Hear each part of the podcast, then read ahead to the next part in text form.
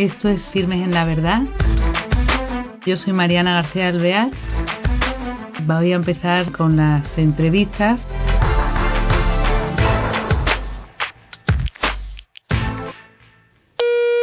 Hola queridos oyentes, bienvenidos a un nuevo programa de Firmes en la Verdad. Hoy tenemos el honor de, hablar al otro lado del telefónico con un filósofo, un catedrático en filosofía que se llama Jaime Nubiola. Él es eh, de Barcelona, estudia allí su carrera, después se va a Valencia y está ahora en la actualidad en la Universidad de Navarra. Y nos encanta tenerle con nosotros y queríamos hablar de dos temas. Al ser filósofo, y ya empezamos con él. Jaime, hola, ¿cómo estás? Hola, muy buenas tardes. Me alegra mucho tener esta ocasión de hablar con usted y de hablar con los oyentes de esa estupenda radio. Pues eh, nosotros también eh, estamos contentos de tenerte porque esto, eh, eres filósofo y a mí me encanta al ir a conocerte, encontrar que tienes un blog llamado Filosofía para el siglo XXI. Y te pregunto, en la actualidad, esta asignatura que está tan denostada, ¿es verdad, tienen razón al quitarla el plan de estudios, al quitarlo para la educación de la persona como para complementarle cómo es esto no es un fracaso antes de que empiecen el nuevo ah, eh, me, alegra mucho que hagas esta pregunta porque en estos últimos meses hemos hecho una gran campaña los profesores de secundaria, los profesores universitarios, a veces con un poco, con la apariencia un poco gremial de defender nuestros puestos de trabajo, eh, defendiendo el que debía continuar la enseñanza de la asignatura de Historia de la Filosofía, que ahora con la aplicación de la LONCE desaparece en la secundaria.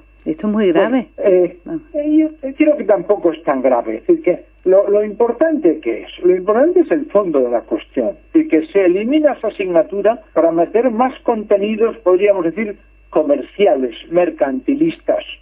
Lo que esta ley con toda la buena intención del mundo. Esta reforma de la enseñanza lo que pretendía es incrementar lo que llaman la empleabilidad, el que los chicos y chicas que terminan el bachillerato puedan obtener más puestos de trabajo. Y entonces es la idea de que, bueno, para obtener un puesto de trabajo la filosofía no sirve para nada. ¿eh? Claro, esto es todo un poquito, es una, un sofisma. ¿eh?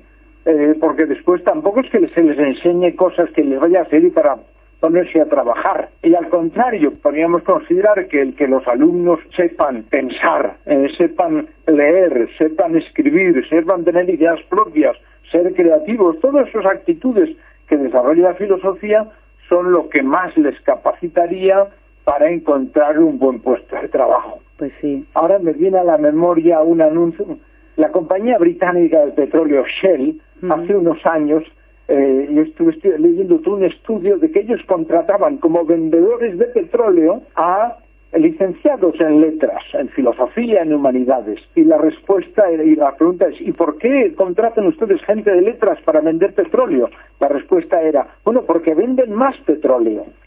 Después ocurre que, que, la gente que tiene una formación humanística, que saben pensar, que saben argumentar, que saben discutir, al final tienen muchas veces mejores argumentos que quienes solo tienen una formación técnica, comercial o empresarial. Claro, por eso lo calificaba yo de grave, porque eh, a lo que iba era a que si ayudas a la persona a poder encajar la, su existencia, su, ¿no? la búsqueda de la verdad en su vida, el, desarrollar, como tú has dicho, la creatividad, la imaginación, bueno, y todo, ¿no? El pensamiento, el pensar. Por eso, pero me parece que eso es un desafío para los profesionales de la filosofía, que lo tenemos que tenemos que hacer es hacer filosofía a través de los medios de comunicación, de los periódicos, de la televisión, de la radio, de Internet. ¿eh? No, ya que no hay esas clases, bueno, el filósofo es algo que afecta a toda la vida, no es solo dar unas clases, y es contagiar unas profundas convicciones de la razonabilidad, de que los seres humanos razonando podemos llegar a ponernos de acuerdo, llegamos a descubrir la verdad, a comprender las cosas mejor, es decir, eh, frente al el problema de la cultura contemporánea, tal como lo vemos en España, es simplemente el consumismo materialista.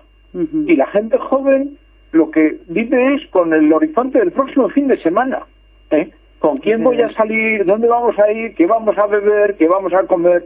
No mucho más allá. Y eso es una pena, eso es muy empobrecedor. Bueno, y la filosofía ayudaría, eh, es carencia quizás de abrir esas mentes, ¿no? Esa juventud nuestra. La filosofía, la literatura, todas las disciplinas humanísticas precisamente ensanchan el horizonte de la vida de los estudiantes. ¿eh? Claro, pero por eso si tú no la metes en el curso, es eh, ahí van a tener una carencia. Quiere decir, si no, eh, el chico de hoy día a lo mejor no se para a saber qué es la filosofía o a pensar. Estoy de contigo, es una carencia. Pero yo en mi bachillerato hace 50 años no estudié ni una hora de música es una carencia, pero ¿qué le vamos a hacer?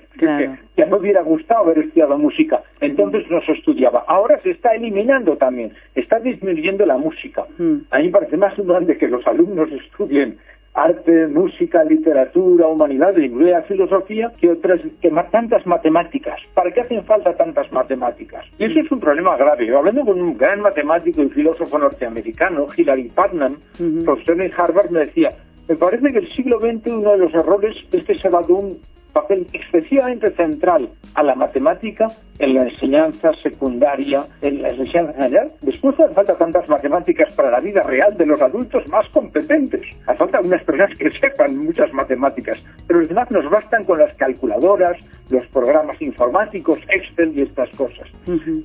Es desproporcionado el peso de unas disciplinas respecto de otras, o podríamos decir, bueno, es una imagen del ser humano la que está en boga, un ser humano consumista, empresario, supuestamente triunfador, en vez de una persona más profunda, atenta a los demás, eh, solidaria, y eso es lo que hace la filosofía. El primero de los filósofos fue Sócrates, y Sócrates fue condenado a muerte por sus conciudadanos en Atenas, porque él estaba acusado de corromper a la juventud y de impiedad, a Sevilla en griego. Y él le da una puertita para escaparse, pero él no se escapa, porque dice, yo debo cumplir la ley, tengo que ser ejemplar en el cumplimiento de la ley. Dice, más vale padecer injusticia que cometerla. esto es lo que nos enseña siempre la filosofía. ¿eh? Y, y, entonces nosotros, los filósofos, los que nos dedicamos a pensar, somos a veces gente incómoda eh, como Sócrates. Sócrates decía, estoy puesto como el, sobre la ciudad como tábanos, como un tábano sobre el caballo que le pica para que no se amodorre. ¿eh? Pues, la gente que piensa son gente incómoda, pero necesitamos gente que piense. ¿eh? Que piense por su cuenta de riesgo, que le dé vueltas a las cosas, que eh, no es suficiente con los debates políticos, con los tertulias, cultos, a veces gente que vaya más a cuestiones más profundas, Mm. y que les dé vueltas a las cosas. Sí, y otra cosa que me parece muy interesante de lo que he visto tuyo es, eh, tú dices que sois incómodo, pero yo en el blog que has puesto que, que se llama Filosofía para el siglo XXI, que me encanta porque es verdad que choca, que parece que la filosofía ahora no importa, me ha encantado que está impregnado de un positivo, es decir, eh, tienes, eh, miras lo bueno, o sea, la benevolencia, el bien, buscas eh, lo positivo, el ir siempre hacia adelante, pero bueno, lo que provocas es sonrisa, agradable la lectura, eh, ganas de hacer cosas buenas y, me no, Me alegra mucho y que tengas tú esa impresión también es porque eres una buena lectora y eres optimista. Yo soy una persona optimista. A mí me gusta ver siempre la botella medio llena y no medio vacía, ¿no? Así que me gusta sonreír, me gusta ver la cantidad de cosas buenas. Por ejemplo, en mi blog el artículo o el post más citado, más visitado, es uno sobre los tatuajes. A mí es un tema que me interesa mucho, el por qué la gente se tatúa. Y, me escriben personas consultándome qué me parece un tatuaje u otro. Tal. Ahora lo que digo es que el tatuaje no solamente es una marca sobre la piel, sino que normalmente es una herida en el alma. ¿Eh? Y, normalmente quienes hacen, se hacen un tatuaje, hay veces que son personas por frivolidad, pero otras son por una pena muy profunda, por una decisión, un, eh, no es una tontería, ¿eh? sino que es algo, es prácticas de los jóvenes que a la gente mayor a veces nos pueden parecer frivolidades, merece la pena entender por qué hacen las cosas. Claro, porque tienen un porqué, una causa, claro. Una causa, y ver que hay, elementos pues, Entonces, de hecho, quien se asoma al tema de los tatuajes se da cuenta que casi siempre es una cierta búsqueda de espiritualidad. Una cosa un poquito misteriosa, pero hay algo de espiritualidad en eso. Me encanta porque eso afrontas temas actuales sin miedo. Entonces, eh, claro, esa búsqueda limpia de la verdad eh, también me imagino que habrá gente joven, como tú dices, que a la que provocas el, curiosidad, ¿no?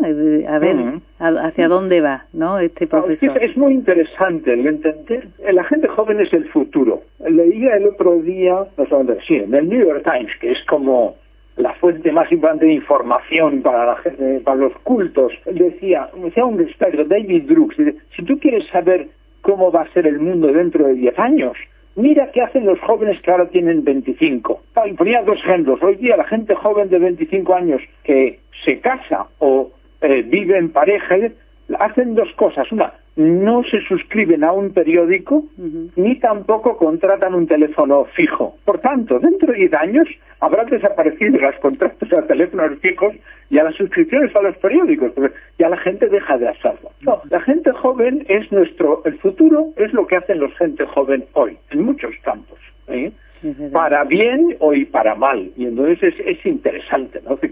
y a mí me, la semana pasada celebrábamos aquí en la universidad la novena de la Inmaculada y me impactó mucho el ver que había 1.500 estudiantes en el polideportivo de la universidad que estaban en una misa con una homilía especial. Bueno, era realmente emocionante y conmovedor ver tanta gente joven rezando.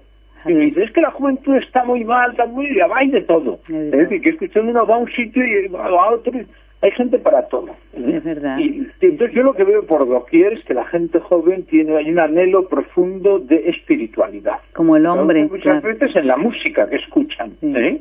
de espiritualidad, de cariño, de ternura, de compañía. De... Claro. Bueno, Todas las encuestas dicen, ¿qué es lo que más valora la gente joven? Siempre dicen, primero la familia, lo segundo los amigos, las conversaciones con los amigos. Las dos cosas son súper buenas. ¿eh? Eso está por encima de cualquier otra cosa, familia y amigos. Fíjate, sí. ¿Y quién lo diría? Porque parece que vamos muy individualistas, ¿no? Quizá que toda la tecnología les cierra un poco y están unos con otros y con el móvil chateando. Entonces, es curioso que digan la familia y los amigos cuando a lo mejor mm, les importa, pero mm, eh, pierden el acceso, como quien dice, ¿no? Sí, tienes toda la razón en lo que dices, ¿no? Si ellos se dan cuenta de esto. Pero yo diría que este mal de la tecnología lo han aprendido de sus padres. Yo veo al lado de mi casa tengo un, un jardín donde hay unos columpios y bueno, lo que me impresiona es ver una madre con su niñito de tres años que sube al columpio y el niño quiere decir, mamá, mira lo que hago. Y en cambio está la mamá con su móvil, con el Facebook, con lo que sea, en vez de caso a su niñito, que es lo que el niñito quiere. Comprendo que es, es cansado el cuidar de un niño que requiere atención constante. Pero ellos se dan cuenta que la mamá prefiere su móvil que su hijo. Es ¿eh? verdad, es verdad. Y esto es, bajas a la puerta de tu casa y verás que pasa eso en todos los jardines cuando están los niños jugando, ¿no? Sí, sí, qué curioso, es verdad, porque ya los padres son, claro, son ya tecnológicos esos padres. totalmente tecnológicos. Claro, claro, sí, qué curioso. que se me pasa el tiempo y no quiero que se me escape, que quería también que nos hablaras de ese libro que has escrito que se llama Aprender a divertirse. Quería que nos me contaras de qué se trata. No, este es un libro que hicimos con una profesora catalana, María Rosa Spot. El título que nosotros proponíamos era el, La diversión de los jóvenes y es un libro escrito para padres ayudándoles a entender en qué consiste la diversión de sus hijos. ¿Por qué hacen lo que hacen? Por, ¿eh? ¿Por qué se marchan por las noches hasta altas horas de la madrugada? ¿Por qué se emborrachan? ¿Por qué? Sí, quizá lo más importante en este momento es decir, ¿y qué recomendarías a los padres para la diversión, para enfocar este tema tan difícil de la diversión de sus hijos? Tres cosas, tres recomendaciones clave. La primera, el hablar con los hijos. Hablar, también significa escucharles escucharles acerca de cómo se divierten, de qué consiste. No decir, yo cuando tenía que edad lo que hacía, no, escucharles. ¿eh? Eh, yo siempre digo a los padres eh, que para hablar con un hijo varón, lo que tienen, nunca se puede hablar de, vente aquí en este sillón a mi lado y hablamos tal. No. Lo que hay que es aprovechar un viaje en coche están mirando los dos en la carretera, el padre conduciendo y el hijo en el asiento de la derecha, los dos solos, no se puede hablar de padre a hijo, de hombre a hombre sobre cualquier tema. ¿eh? Eh, porque no, pues, vamos a hablar ahora, no, hay que dar su tiempo. crear la confianza, la confidencia, por los hijos se bloquean para hablar con sus padres. Pero los padres tienen que empeñarse en hacer cosas juntos con sus hijos, ¿eh? que se más allá de ver la televisión, ¿eh? que eh, hacer cosas. Puede ser jugar a las cartas, puede ser ir a visitar no sé qué, ir de excusa. Los hijos siempre quieren viajar. Y sus padres, y los padres ponen el dinero, siempre están encantados en viajar, aunque sea con sus padres. Y eso da gran ocasión de hablar.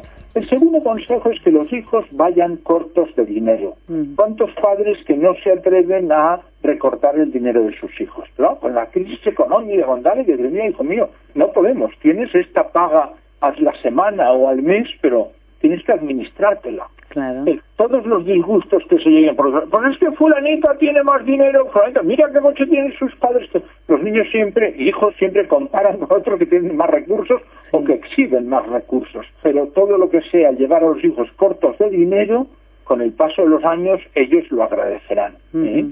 Y el, tercer consejo es el de eh, dar buen ejemplo.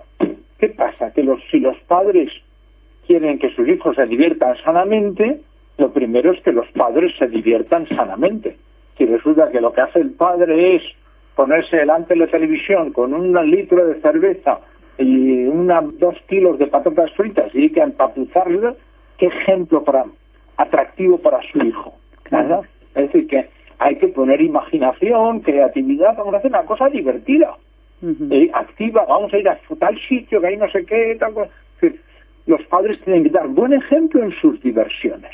Ah, eso es una asignatura. Eh, y en la medida posible hacer diversiones familiares, conjuntas, en equipo.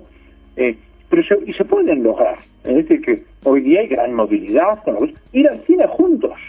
Bueno, pues está bien ir al cine juntos. Hay que escoger una película adecuada, y van los padres, los hijos, no sé qué, y después vamos y tomamos una cerveza, o sea, con nuestras familias se puede hacer muchas cosas, hay que ser creativo para la diversión. ¿eh? Con padres aburridos o con padres que se percibe, que sus hijos perciben las vidas de sus padres como aburridas, pues claro, no vamos a ningún sitio. ¿eh? Claro, claro. Eso muy bien, pero de todas maneras, eso, eh, lo de comprender, como bueno, dialogar, pero es casi dificilísimo decir la frase que tú decías al principio de yo cuando tenía tu edad no hacía, pero claro, es que ahora eh, la gente joven sale muy tarde por la noche, beben muchísimo, que eso por mucho que dialogues, eh, siempre, bueno, la respuesta del padre será no es bueno para ti físicamente, ni para tu cerebro, ni para tu eh, hígado, ni para tu persona, porque no eres tú el que estás, ¿no? y después... Lo más peligroso con el alcohol es, lo en caso de los chicos, el, la violencia. Lo que hacen los chicos cuando beben es pegarse. ¿Eh? Ayer, yo leí solo el titular, pero había un, hubo un combate eh, en una barriada de, extrema de Madrid que afectaba a 200 personas, pegándose a las 3 de la madrugada. ¿eh? Me pareció entender por que eran como de origen asiático o algo así. Pero seguro, yo no, no sé más de la noticia, pero seguro que eran en su mayor parte hombres y seguro que estaban todos con un alto nivel de alcohol mm. en, el porque es lo que los hombres nos pasa que cuando hemos bebido un poco más de la cuenta pues eh, aparte que estemos insoportables con las chicas estamos violentos con otros varones ¿eh? entonces eso es peligroso el alcohol es peligroso eh, no solo conduciendo sino el trato con otras personas. Y no yo claro pero eso eso siempre va a haber diferencia porque el el hijo a lo mejor para integrarse quiere beber, para, ¿no? Y, y... Vale, entonces hay que enseñar a beber a los hijos, ¿eh? Porque, eh, esto es un poco fuerte, dicho así, porque claro, los norteamericanos no, a los hijos no les dejan beber eh, hasta tienen 21 años ni en casa ni nada, pero nosotros a los hijos les enseñamos a beber vino en las comidas tranquilamente, no hace falta emborracharse, ¿eh? a usar el vino con normalidad, ¿no? que, o la cerveza o el, el ¿eh? hemos de aprender una cultura en la que el vino es un evento social, que tomamos vino sin idea de emborracharnos. ¿eh? que los norteamericanos son los que gentes, más bien cuando toman vino se emborrachan, pero después son abstemios al resto de la semana. entonces, y parte de enseñar a beber es importante, ya, moderar, ya, valorar el buen alcohol, del mal alcohol, del buen... ¿eh? Y es más delicado en el caso de las chicas. Yo vivo en Pamplona y me marcho normalmente en las fiestas de San Fermín, porque una de las cosas que me encoge el corazón es ver a chiquillas de 13, 14, 15 años tiradas por los suelos, borrachas, durmiendo. ¿eh? Pienso, que pueden ser mis hijas o ya mis nietas, se me encoge el corazón. ¿eh? ¿Por qué beben? Beben para desinhibirse, para superar la timidez. La gente joven son muy tímidos. Necesitan beber para superar la vergüenza, los miedos a caer mal. Entonces, todo lo que sea desarrollar sistemas de empowerment, de empoderamiento, que tengan amigos, amigas, que aprendan a hablar en público, que aprendan a pensar, a dialogar, todo eso facilita el que no necesiten recurrir al alcohol para desinhibirse, para superar la timidez. Sí, es verdad. Nos quedan pocos minutos. Me gustaría terminar con algo positivo que es lo que te caracteriza. Sí. ¿Qué eh, dirías tú a nuestros oyentes en un poquito en global? El de aprender a divertirse eh, es muy importante. Yo diría una cosa muy sencilla, pero que parece una tontería, pero que es muy global, que es la de aprender a sonreír.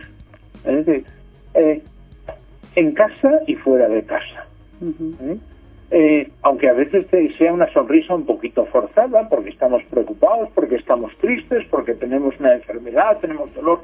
Hay un psicólogo y filósofo, William James, fundador de la psicología moderna, que decía, no lloramos porque estamos tristes, sino que estamos tristes porque lloramos. Y yo digo lo mismo, parafraseándolo en la sonrisa, no nos reímos que estamos contentos, sino que estamos contentos porque sonreímos. Mi experiencia es que aunque sea un día gris, con niebla, si uno se levanta por la mañana y se pone a sonreír a todo el mundo, y al que el portero de la casa, al que le abre la puerta, al que tal, sonreír a los que nos encontramos por la calle, al cabo de las horas estás contento. Los hijos de las personas que nos escuchan por la radio necesitan que sus padres sean personas sonrientes. Me, he impresionado. El año pasado un curso allí en una universidad con estudiantes, un curso de invitación a pensar y a escribir, les hice escribir sobre la familia. Me impresionó el gran número de discusiones fuertes que hay en los hogares familiares de aquellos alumnos. Fíjate. Eh, una familia donde se discute a gritos, no es que nos queremos, pero no se nota. Bueno, pues más vale que se discuta menos y que se note más el cariño más ternura, más sonrisa, más cordialidad. Me parece que esto es unas cosas que el Papa Francisco, con esa expresión suya tan bonita de la revolución de la ternura, está insistiendo y que es un objetivo formidable para este año de la misericordia. que está muy bien que nos preocupemos del pobre mendigo que está en, en la Patagonia, pero lo primero es que nos preocupemos de la abuela con Alzheimer que está en nuestra casa y que es insoportable, Vale, pues tenemos que soportarlo nosotros, tenemos que poner sonrisa, caricia, ternura y después las atenciones médicas y, psicológicas oportunas, ¿no? Pero el sonreírnos unos a otros, el expresarnos unos a otros que nos queremos, que nos respetamos y que nos queremos. Me encanta, Jaime, por Dios, qué buena regla esta final que nos has dado. Muchísimas gracias por haber estado con nosotros.